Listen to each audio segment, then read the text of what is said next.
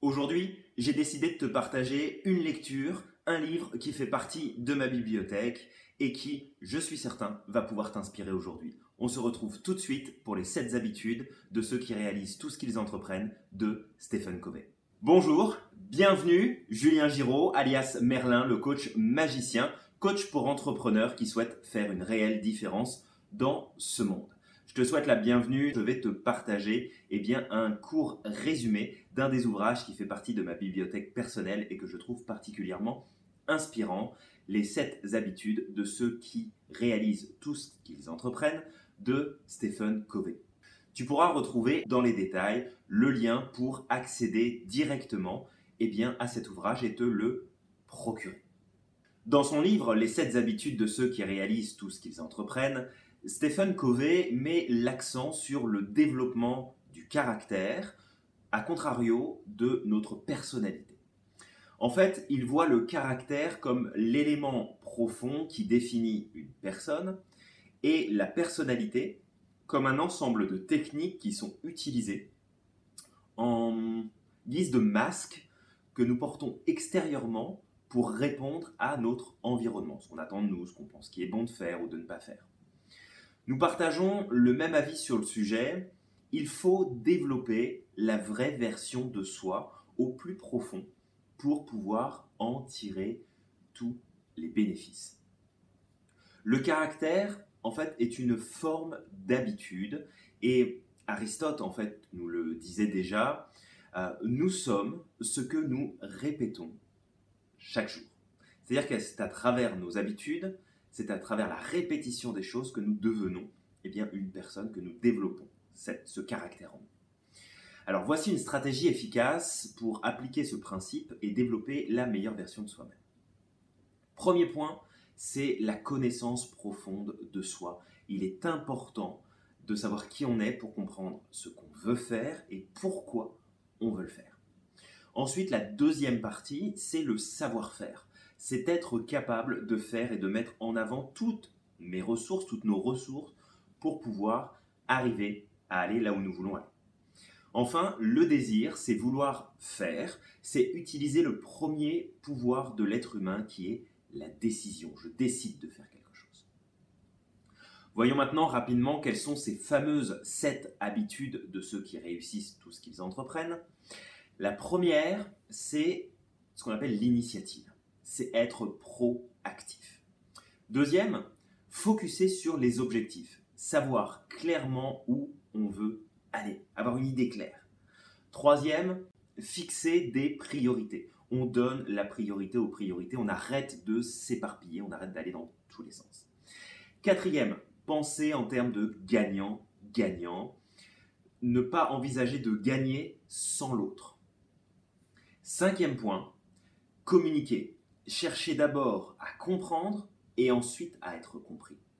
Il y a une règle que je donne très souvent qui est si je m'intéresse, j'intéresse. Si je m'intéresse, j'intéresse. Sixième point, coopérer, profiter en fait de la synergie qui peut se, se mettre en place avec les autres pour aller plus loin, pour avoir plus de résultats. Septième, connaître ses faiblesses et chercher à les compenser développer nos facultés et non développer nos faiblesses. On travaille sur ce sur quoi on est bon, on le développe et ça va nous permettre de compenser le reste. Au-delà de ces sept habitudes, il développe d'autres éléments tels que euh, développer son caractère profond plutôt que de mettre l'accent sur sa personnalité extérieure, donc vraiment de travailler sur soi, sur qu'est-ce qui est important pour nous. De comprendre aussi que nos résultats dépendent de nos habitudes. Alors, il nous suffit d'adopter les bonnes habitudes pour changer et avoir les bons résultats. Il nous indique également que l'excellence est une habitude et non une aptitude. Cela signifie en fait que n'importe qui peut faire les choses avec excellence et à ne pas confondre parfait avec excellence. C'est deux choses différentes. Il amène également euh, la notion de liberté face aux choses, face aux autres, car nous pouvons toujours en fait nous adapter à ce qui se passe autour de nous. Nous pouvons choisir nos réactions. Nous ne sommes pas obligés d'être dans une dynamique, un automatisme, on peut choisir.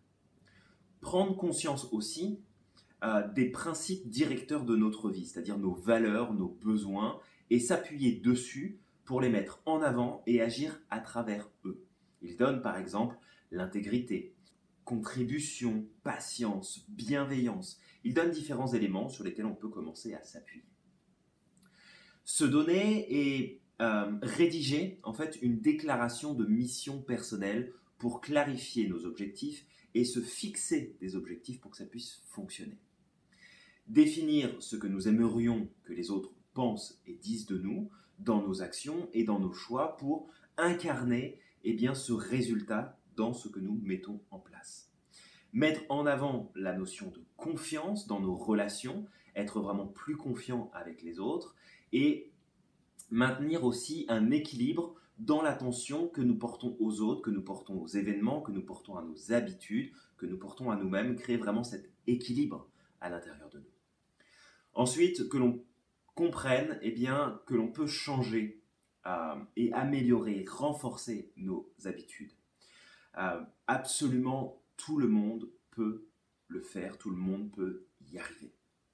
Donc, ce que je t'inviterai moi à faire, c'est de commencer à appliquer ces sept habitudes à appliquer ces quelques règles de vie que tu vas retrouver eh bien, finalement dans le détail de cette vidéo, mais aussi si tu le souhaites aller plus loin, tout simplement te procurer ce livre que je te conseille vivement et qui va te permettre finalement de développer eh bien, certains aspects, ils ne sont pas tous là, mais une bonne partie du caractère, des aspects, des éléments qui sont importants de mettre en avant pour pouvoir eh bien, développer la meilleure version de toi-même, développer les résultats que tu souhaites obtenir et tout simplement amplifier l'expérience, les retours, le positif que tu vas pouvoir vivre dans ton quotidien, dans tes affaires, dans ton business, dans le développement de ton activité, mais également dans ta vie personnelle.